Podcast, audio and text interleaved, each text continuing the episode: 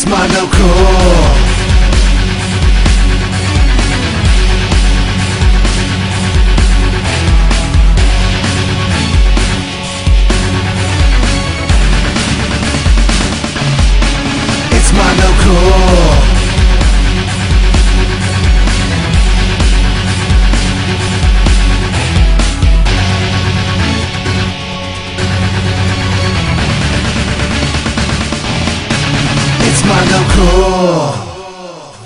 right, boys. Mondo Cool.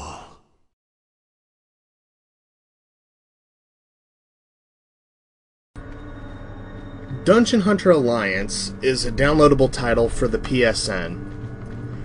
It's kind of an action RPG along the lines of Diablo. There are three character classes to choose from. You have your mage, warrior, and rogues. The game supports up to four player online co op, as well as local two player co op.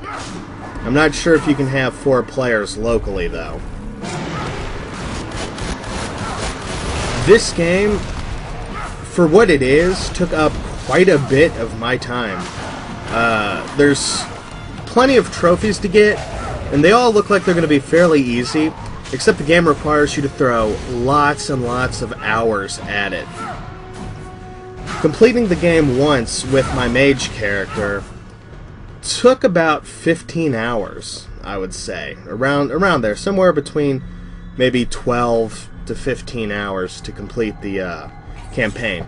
Now, most of this was played uh, exclusively co-op with, uh, you know, friend of the website, The Devil Burning. Basically, you're a king. You've been revived by uh, magical fairies to save your kingdom 30 years after your death. There's a black fairy, lots of, uh, you know, fairy tale type settings, plenty of dungeons to go through, and uh, looting and leveling. Lots of looting and leveling. Um, I believe you max out your character at level 75, which will take quite a bit of time. Some of the features that I did like about the game were uh, you could set in the options menu when you pick up an item, it was color coded. So everything that's under a certain level, you can have it automatically transmute. So when you pick it up and it's under leveled, it transmutes and gives you gold instantly, so you don't even have to look at it because you know it's a junk item. Which saved a lot of time once I uh, got into the game and really learned its ins and outs and how to play it. Now, while I definitely had a very good time playing this game and would definitely put some more time into it, there were a couple of minor nitpicks weren't really problems, but they're things that I'd like to see improved upon in sequels. I wasn't really a fan of how all four players must remain on the screen at the same time. There was one boss in particular where a user that was playing with us didn't have a microphone, so we couldn't communicate to him and tell him to run counterclockwise around the boss. The other three people were running in the same direction. He kept running in the opposite direction, causing the camera to, uh, you know, get us stuck, and then, you know, we would die and have to revive each other, and it's kind of a pain. Now, I used a mage class character, and I would have liked to have seen a magic shop where I could have maybe created custom spells or get staffs enchanted for uh, specific things. A lot of the weapons, you just have to play the game and uh, find them. So for the majority of the game, I ran through with the same staff that just became massively under level. After completing the game, there's kind of a game plus mode where you can further customize your character. You can assign more skill points, and uh, you know, as you level up to level 75, you can further customize your character. And there's a lot of customization. Now, the Devil Burning was uh, very particular about his level customization and inventory management causing a lot of uh, slow points in the gameplay where he would, you know, we'd spend a half an hour in town with uh, me and Shintai waiting for the Devil burning to get done customizing his guy. Like, come on, man, dump the junk, assign the good stuff, and let's go. One of the attributes that weapons and armor could enhance for my uh, mage character specifically was the magic regeneration. So as I leveled my character up and equipped specific items and assigned specific skill points, my uh, magic regeneration was, you know, towards 50 or 60 percent. So I could just lay on the magic ice beam, which kind of looked like a Kamehameha wave, and uh, that really amused me. Generally, when I play this style of game, I'm more of a hack and slash barbarian with an axe type of player. But with this game, I really uh, jumped right in with the mage class and had a lot of fun. Your character looks the same. All three character classes is the same character. Uh, just what he can equip is different. So all three of us there look exactly the same. It's just we've got different uh, armor and stuff equipped. Now, this game, I believe, is $12.99 on the PSN. When I bought it, I had my PSN Plus account activated, and it was just over $10. This game's definitely worth the money for the hours and hours of gameplay that you're going to get out of it. I highly recommend it. But it did have a few little, you know, a few little things I'd like to see improved in a sequel. Now, this is a port of an iPod, iPhone, you know, iOS game and this version is massively updated over the original iOS game. But there's also a Dungeon Hunter Alliance 2 on the iPod. So I would like to see that also make its way to the PSN and uh, hopefully see a few more improvements. I would really like to see a fourth character class so that when you're playing you don't have to double up. Some of the AI seemed really uh, difficult uh, there's a little bit of level scaling going on. Towards the end game, if you're more than three levels higher than the enemies, you don't gain experience. And the only way you can gain experience is by defeating bosses. That was kind of a pain. I'd like to see that go. That's kind of an odd choice that they made that you wouldn't get any experience for lower level characters. So the entire last quarter of the game, uh, I wasn't gaining experience. I had to go through beat the single player campaign on my offline save so that I could go into New Game Plus to where I could eventually start leveling up again. So that was kind of, you know, wonky. Just didn't didn't feel right. I don't know if that was a style choice on purpose. But that's something I'd like to see uh, changed in a sequel. There's a couple of glitches there's one glitch when we were fighting a boss, it spawned outside of the map. If you look on the screen now, you see how we're running down that corridor and there's that blue mist. Well, imagine the boss spawning in that blue mist. So after that, he couldn't teleport anymore. So all we had to do is use ranged attacks to kill him. And uh, it worked out. But overall, I highly recommend this game. I definitely give it a Mondo Cool and think if you enjoy Diablo style games, you can pick this up for a pretty small price and you'll get a lot of hours of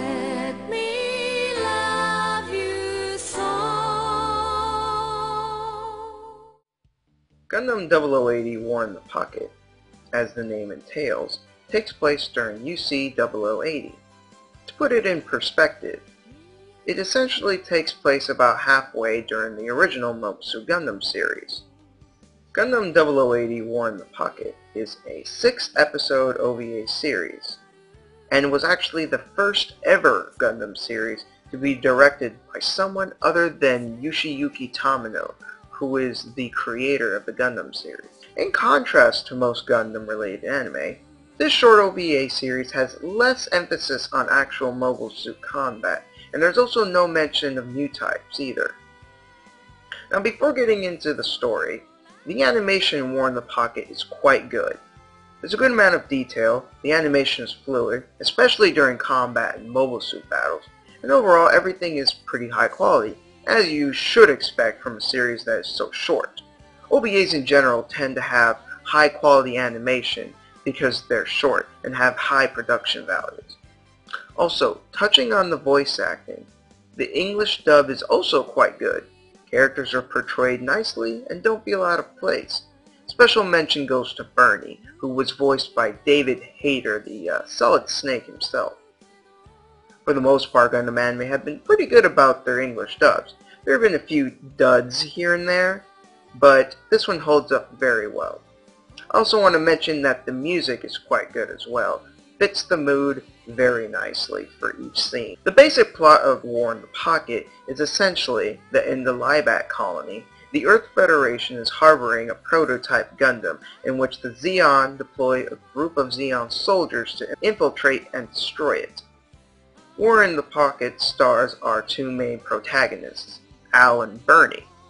Al is a young boy of 11. He's a colony citizen and he has an active fascination with mobile suits. He's young, energetic, and passionate, but he doesn't do well in school and he's far too reckless for his own good.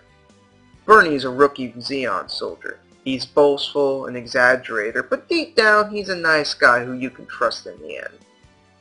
Bernie crashes his Zaku during a battle within the colony that Al lives in, which in turn becomes a catalyst for their meeting, when Al, fascinated with mobile suits, particularly Zaku, goes to investigate. The story from then on mostly centers around these two characters. This literally makes or breaks the experience of watching this anime because they basically carry the story. So if you don't like the characters, you won't like this show.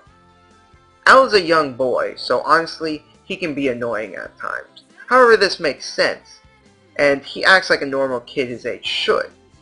Bernie, on the other hand, is a soldier in a unit he doesn't want to be in, just trying, he's just trying to prove himself.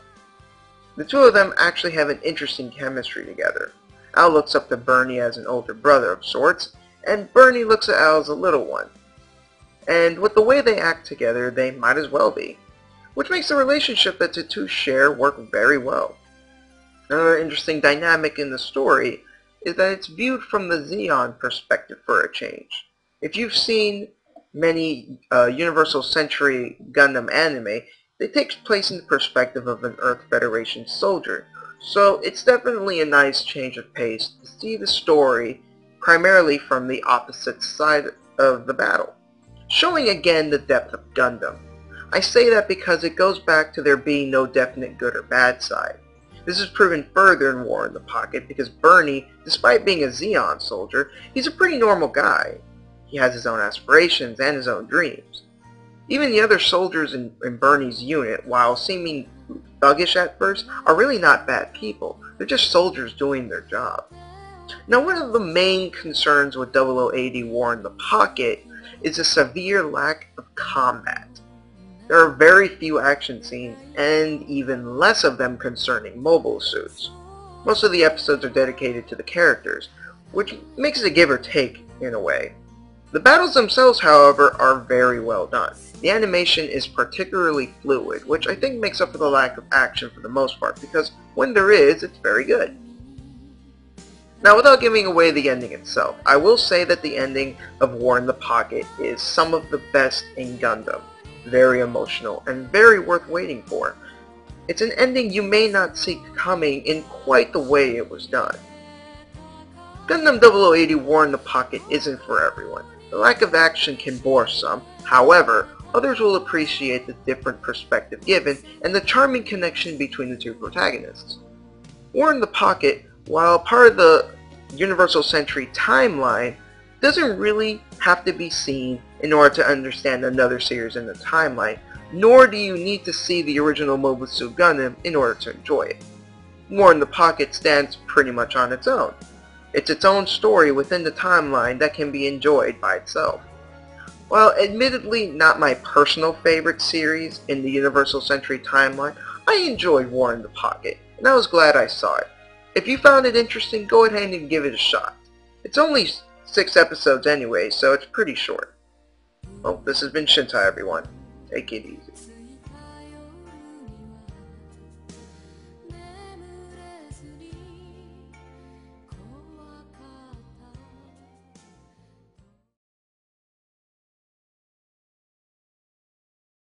Number 3 on the top 10 console countdown of all time, the Pioneer Laser Active. I wanted to get some strong Sega representation on this uh, particular countdown.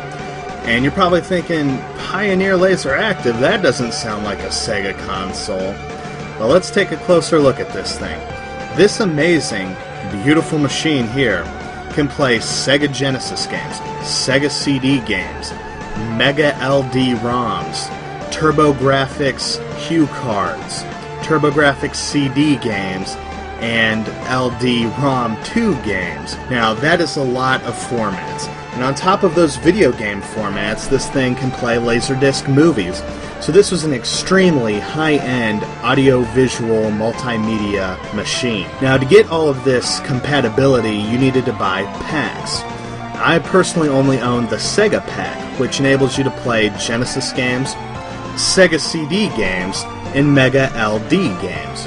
Now, I'd come to grips with the fact I would probably never get to play a Mega LD game, but friend of the show, Retro Kaiser, uh, in his infinite generosity, came across two Mega LD games, bought them and shipped them off my way, wouldn't even let me cover shipping because he's just that kind of a generous fellow.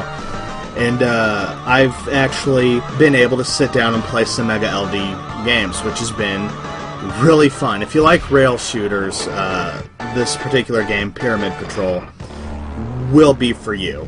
Here on the front of the unit, you can see where you insert the different packs.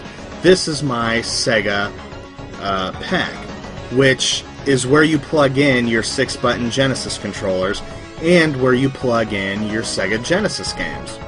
Now, a few people have commented on the fact that when you put the cartridge in, the, the label is facing down.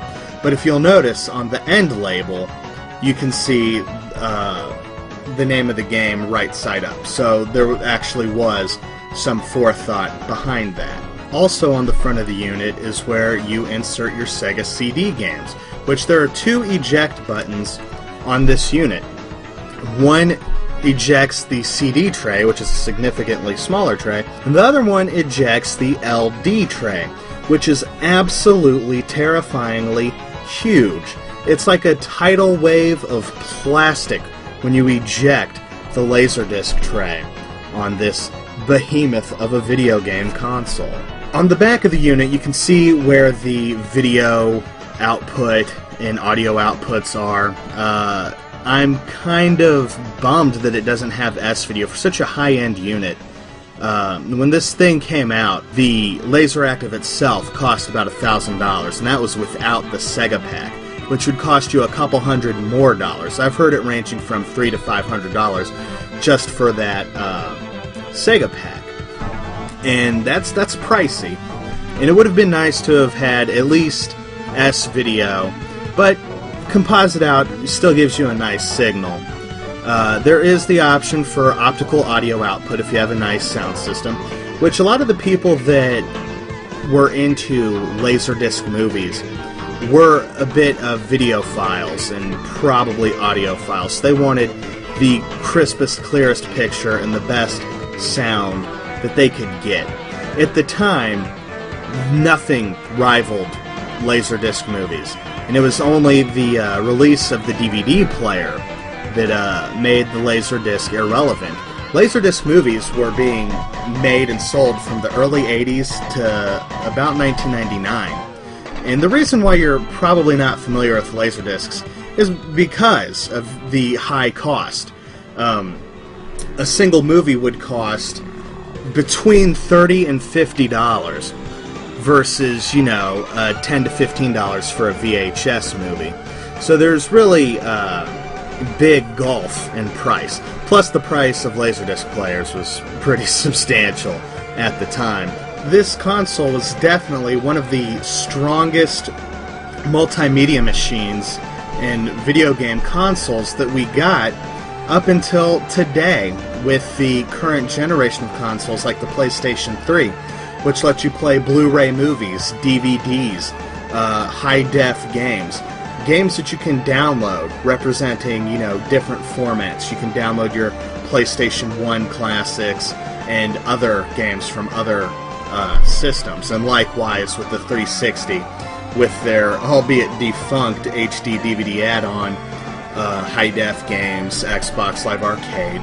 So this is really something that uh, we, we would see a lot more of about 15 years later. Keep in mind that the Laseractive came out in 1993. This is when, uh, you know, the Sega Genesis and Sega CD were top of the line video game consoles. And this thing also included uh, a Laserdisc movie player, which is almost DVD quality. It looks really, really good on a standard definition TV. It looks almost as good as DVD. You can hardly tell the difference between the two video formats on a standard definition TV. Now, this console gets its place in the top 10 list because of the cool factor.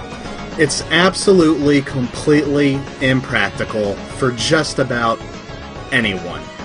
It's amazing that if you have all of the bits and bobbles that go into this thing, that it'll support uh, Genesis, Sega CD, Mega LD-ROM, LD-ROM 2, TurboGrafx games, and TurboGrafx CD games, music CDs, and laser discs.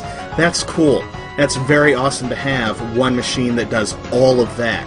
That's very, very wow factor.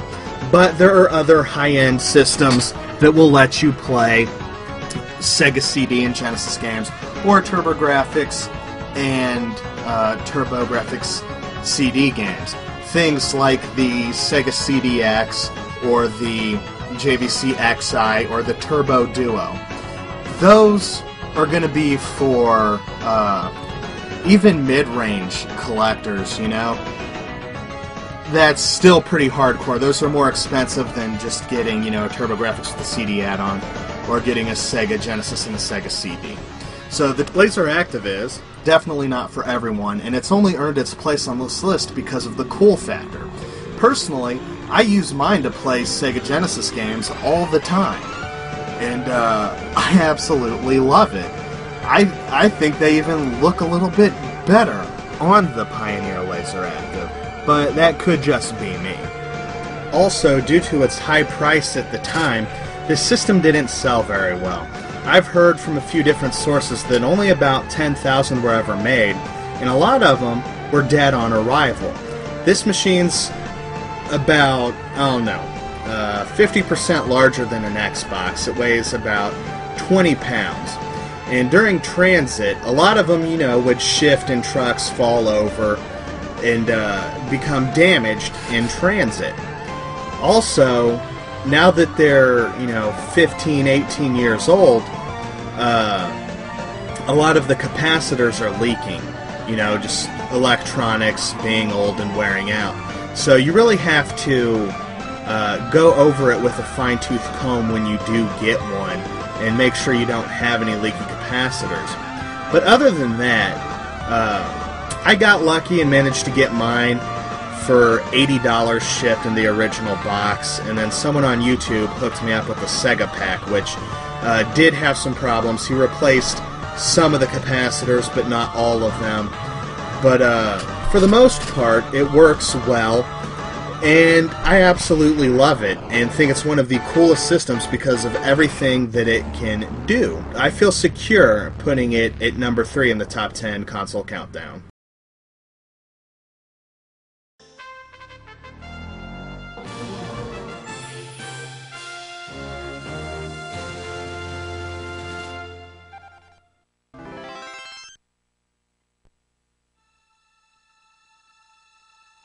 This is Delta Platoon Leader. All craft prepare to get underway.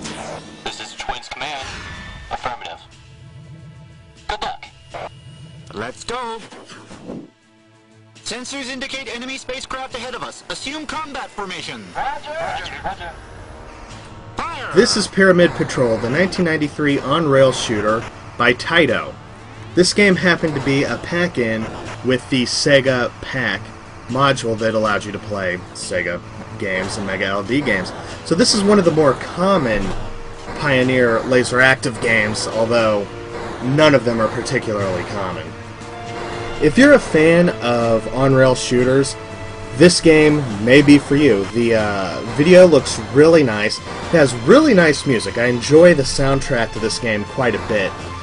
The voice acting is, by all means, 1993 voice acting, so don't expect anything great. Uh, the main character that you hear the most, you know, the pilot that you're playing as, is the worst voice actor I find. Some of the other voices don't sound as hokey, but uh, the guy that you hear the most sounds the hokiest, so take that as 1993 charm. The game has different difficulty settings, uh, easy, normal, and hard, and I've found that the only real difference is how much damage you take. And this is a game that, for the most part, I play on easy. If you want to get into the game at all, uh, I have kind of a hard time with it because I'm, I'm not the greatest shooter player. But I do like playing them, so I, I will put those on easy. Generally, I play games on the default difficulty setting, but uh, I was having a little bit of a rough time with this. Now, definitely memorization plays a big part into it. This game being on a laser disc, it can only have up to an hour of video on each side of the disc. This game being a one-sided disc means that no matter what, the game will not take you more than an hour to beat. But don't let that trick you into thinking that there's only an hour worth of gameplay here. Because of the difficulty, you're going to have to go through the game many, many times, memorizing every enemy so that you uh, don't die. Now, I've never managed to actually beat this game because of the difficulty, but that's because of its classic arcade difficulty style, and that, you know, is how they extended gameplay back then, by making it crushingly difficult.